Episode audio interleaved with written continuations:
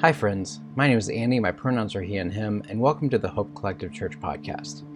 Here at Hope Collective Church, our mission is to develop inclusive communities where people discover sacred worth and calling. And our four core values are empathy, inclusion, trust, and humility. This week, we're continuing our summer sermon series called In, and John has a sermon called Called to Connection, which focuses on 2 Kings chapter 2. And now, here's John. Hey friends, my name is John Morgan. My pronouns are he and him. Welcome to Hope Collective Church and thanks for finding us online today. We're in the middle of this series that's called Called In, where we're looking at Old and New Testament scriptures and seeing how God called people in towards God and towards one another. And our prayer is simple, uh, just asking the Holy Spirit, uh, will you teach us what it means to be called in as individuals and as Hope Collective Church? Well, I'm going to be completely vulnerable with you today. I've been pretty weepy over the last couple of days as I listen to people and read reactions as it relates to the overturning of Roe versus Wade. A few people ask me what the church's stance is, and, and I, I think most people identify us as being a progressive leaning church to be completely honest with you, when we were developing our mission and core values, this was not part of the conversation. So, what I'm going to do today is just share with you uh, what's on my heart. And, and first of all, what's on my heart, I'll, I'll, say, is to maintain a safe worship space for the LGBTQIA plus community, both online and when we worship in person. And second, my heart is telling me um, to help those of us in the congregation who are straight cisgendered people to develop empathy for our LGBTQIA plus community as it relates to the events of the last couple of days. I'm sure I'll get something wrong. I'm sure that I, I won't say everything that needs to be said. Um, can we just look at today as a start of a conversation? Just trust one another that uh, this is a safe space. Well, I'll get there in a moment. Uh, there's also scripture I want to share with you as it relates to being called in. I think it fits together with the events of this week. Maybe it does, maybe it doesn't. I'll let you be the judge. Like we've been here before, right? uh, well, before we get to today's scripture, um, I also have a praise, and that is uh, because of our connection to uh, the Dayton Pride celebration. Uh, I, we've had a lot of conversations the last couple of weeks, and I just have enjoyed uh, pe- getting to know people. Uh, here's what they, they say We saw you at Pride, we checked out your services online, and, and we just need to ask Are you for real? like, I would say this is how 90% of the conversations have gone. Um, if that's what you're wondering, are we for real? I hope that you'll find out uh, through today's worship celebration that uh, we're trying to be pretty authentic. I believe uh, we're in a season of people being called into community through Hope Collective Church. However, there's definitely a trust level involved with being called in, right? One person told me this week that they're going to watch from a distance for a while to see if there's a but. like, you're welcome, but, or we love you, but. That's why uh, we named one of our core values trust. And if you're uh, watching online, then will you read this with me? If you're just listening in, then, then listen to this core value. Trust. We are who we say we are. Over time, you'll see that's true. If your trust has been broken by a faith community before we understand, it's okay not to be okay. I love that that sentence in there. Over time, you'll see that it's true. And it's not just a statement to the people uh, we're calling to connect with us, but it's a reminder to all of us to continually live out our mission and embrace our core values because there's no shortcut to developing relationships and connecting with the community. This takes time. People want to see how do we interpret scripture and how do we interact with the community and how do we react to the major events in society. It takes time to build this trust, but I believe people are longing for that connection with God and that connection with the church. Why is this connection so important? Well, this is what leads uh, leads us to our scripture today in uh, Second Kings chapter two. If you'll remember, last week Elijah uh, was complaining to God, I'm all alone, there's no one else here. And then God led Elijah to other people, including a man named Elisha. Elijah took Elisha under his wings for a while, and although we don't read about their day to day interaction, we understand that they had a strong connection. And this is where we start in 2 Kings chapter 2. Now it came about when the Lord was about to bring Elijah up by a whirlwind to heaven that Elijah left Gilgal with Elisha, and Elijah said to Elisha, Stay here, please for the Lord has sent me as far as Bethel. But Elisha said, As surely as the Lord lives, and as you yourself live, I will not leave you. So they went down to Bethel. Then the sons of the prophets who were at Bethel went out to Elisha and said to him, Are you aware that the Lord will take away your master from over you today? And he said, Yes, I am aware. Say nothing about it. Elisha feels this deep connection with Elijah.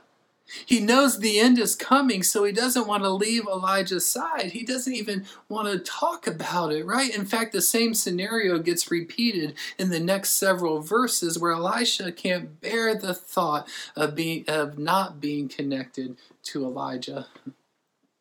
This is the risk we take when we connect with people, right? When we connect, we open up. We become vulnerable. We expose our hearts and start to love people. And if we aren't careful, we might even like them too, right? but this is how we were created. We were created for connection. About a year ago, many of us got together to discuss this book multi ethnic conversations. And in this discussion, we explored how God designed us to be connected to one another, specifically, how we are created to uh, be connected with people who are different from us. Listen to this quote The goal is not to get others to think, feel, or become like us. It is to listen and to learn about and from others.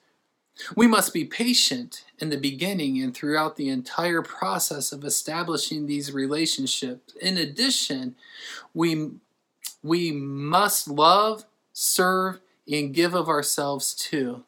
Over time, God will bring to light even more significant questions, needs, or hurts that we can further process together as we grow deeper as one. I'm going to reread that last sentence. God will bring to light even more significant questions, needs, or hurts that we can further process together as we grow deeper as one. I think that's what God's calling us to do during this season of ministry. Before we get there, I'm going to back up to that uh, just to talk about this dream I have for Hope Collective Church, and and that would be that we would connect with one another like this. You heard it in this quote. It, it takes time, it takes patience, right, to develop these relationships. I was telling a, a, our focus group this week that the best part of Hope Collective Church is the people. and you can put whatever adjective you want in front of people amazing people, crazy people, compassionate people, imperfect people. Like we fit all those descriptions and more, right? But what makes Hope Collective a great church is the people. And believe it or not, if you're listening, if you're watching, you're part of this uh, conversation, what makes Hope Collective amazing is you. I, you know, I don't invite people to Hope Collective to, to get connected with the music, although I think it's great. I don't invite people to watch online to get connected with the videos. I think Andy does a good job with those. I don't even invite people to get connected with me or the sermons. But my biggest desire is to get people connected to you.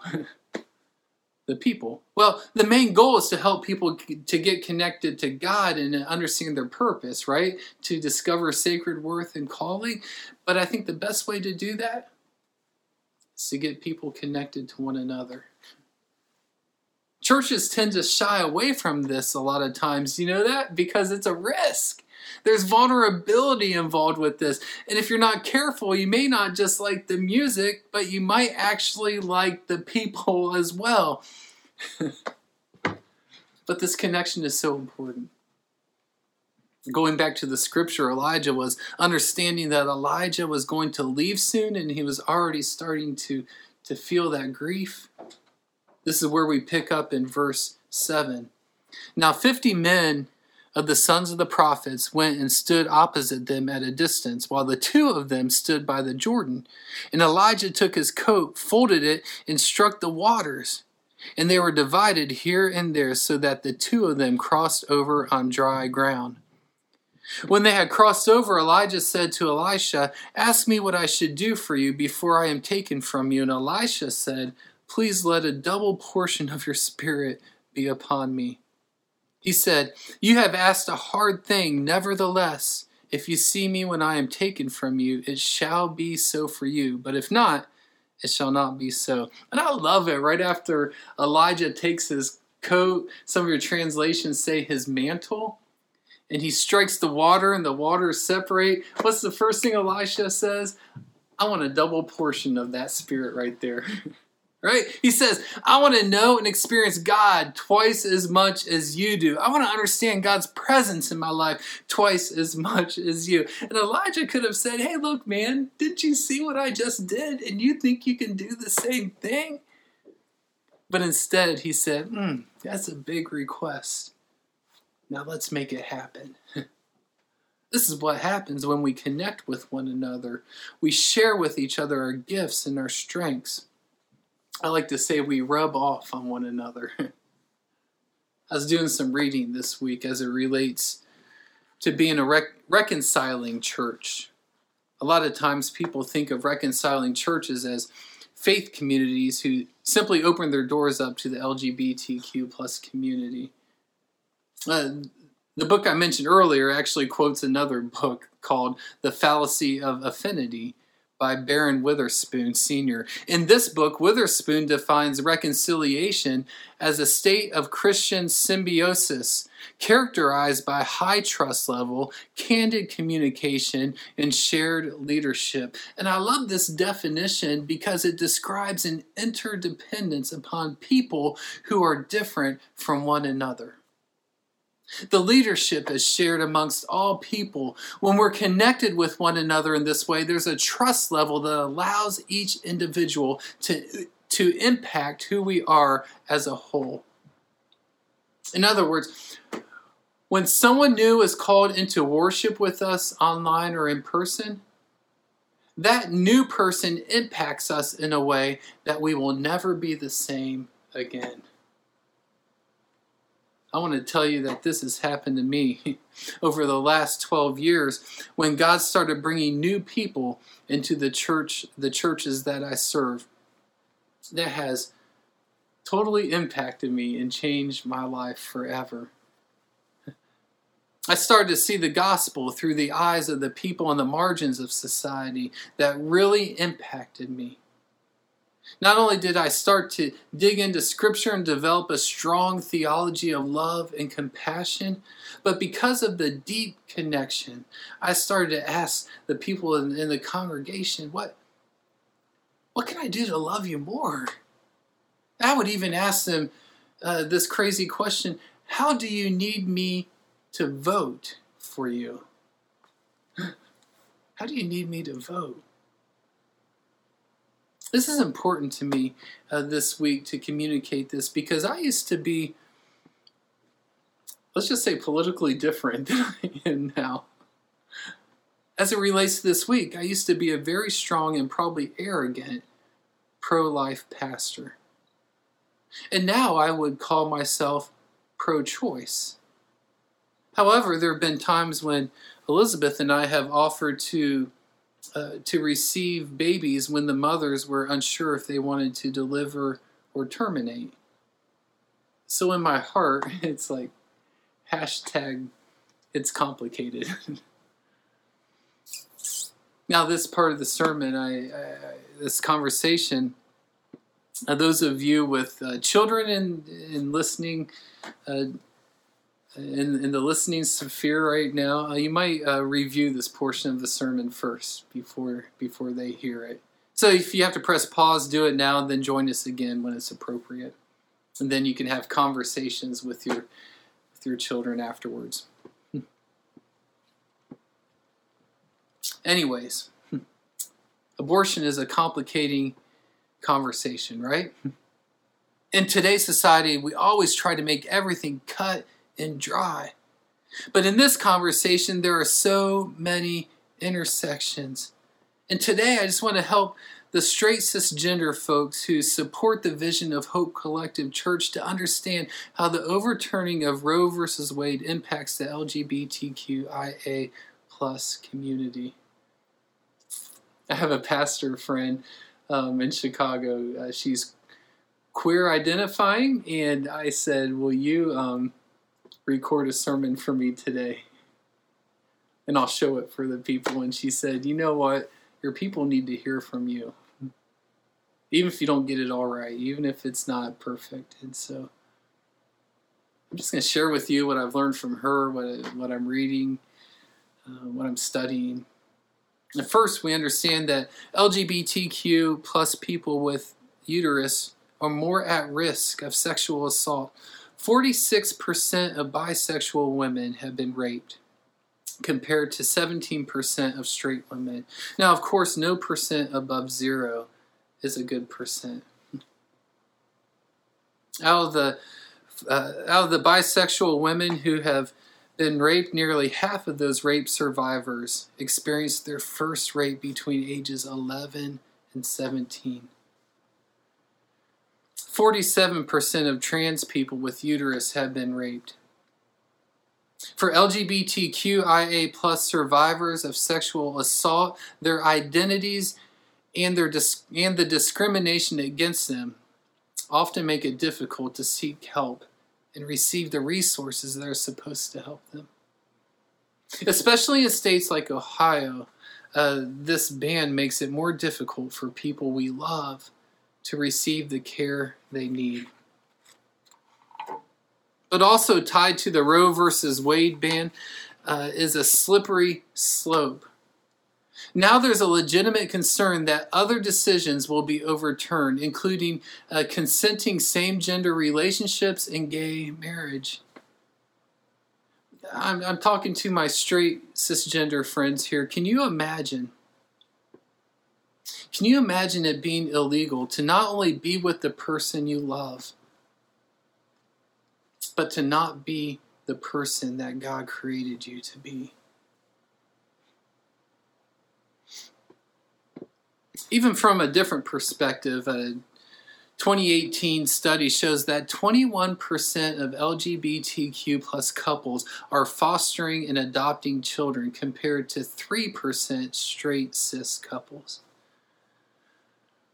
My mind hurts and my heart aches just thinking about more children being born into the world and less opportunity for them to be fostered and adopted by LGBTQ plus couples who who would love them.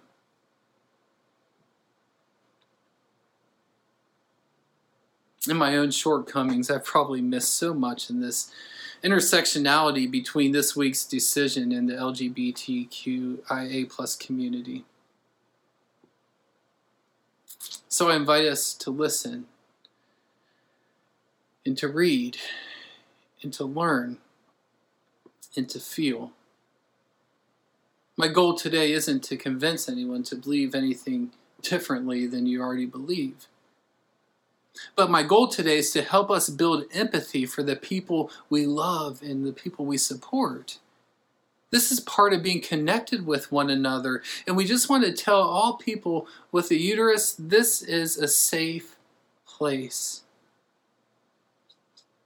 Hope Collective Church is a safe place. You're valuable to us.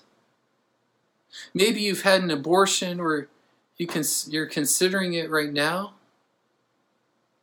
You are no less valuable to God. You're no less valuable to our church than any other person. Our message to you is the same you are loved. And maybe to those of you who are wondering how to support the people we love, maybe your next conversation with the LGBTQIA plus community is this Who do I need to vote for? Or what policies do I need to champion for the sake of your safety? Let me say that again. Who do I need to vote for? Or what policies do I need to champion for the sake of your safety?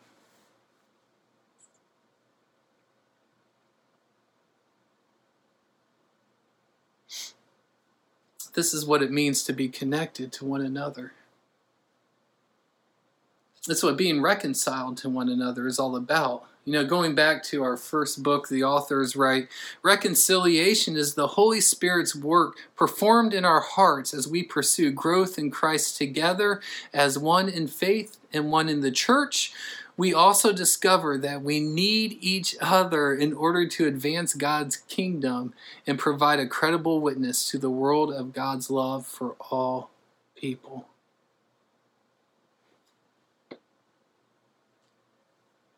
This is why we're reconciled together. This is why we're called to connection. We come together, we rub off on one another, right? we bring the love of God to the world around us. If it's okay with you, I'm going to finish today's scripture. I guess even if it's not okay with you, I'm going to finish today's scripture. 2 Kings chapter 2 verses 11 and 14.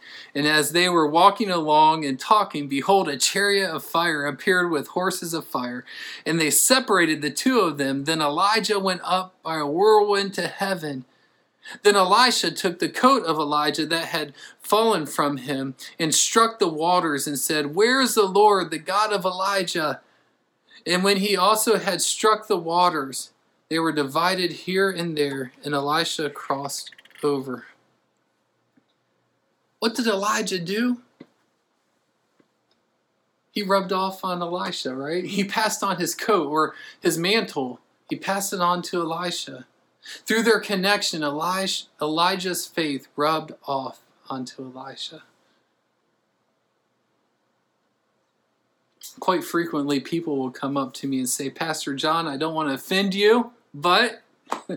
and then they go on to tell me that when they hear testimonies in worship or they hear from the community partners that, that that's their favorite part not the sermon and that's actually not offensive to me because this is the whole point of Hope Collective Church. When we when we hear testimonies, when we hear from our community partners, we get connected to people.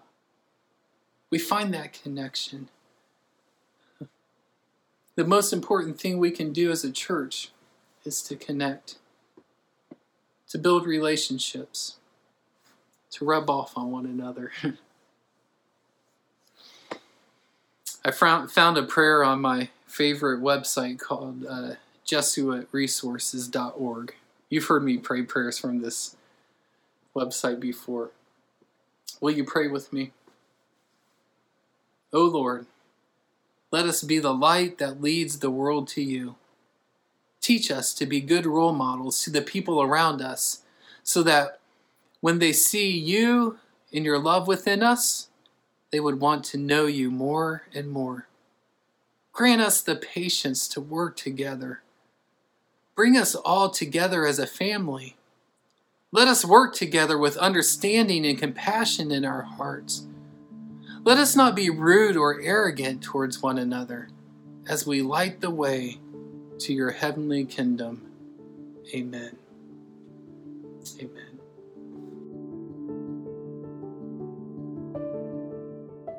Thanks for listening to our podcast. We hope that this week's sermon has been an encouragement to you.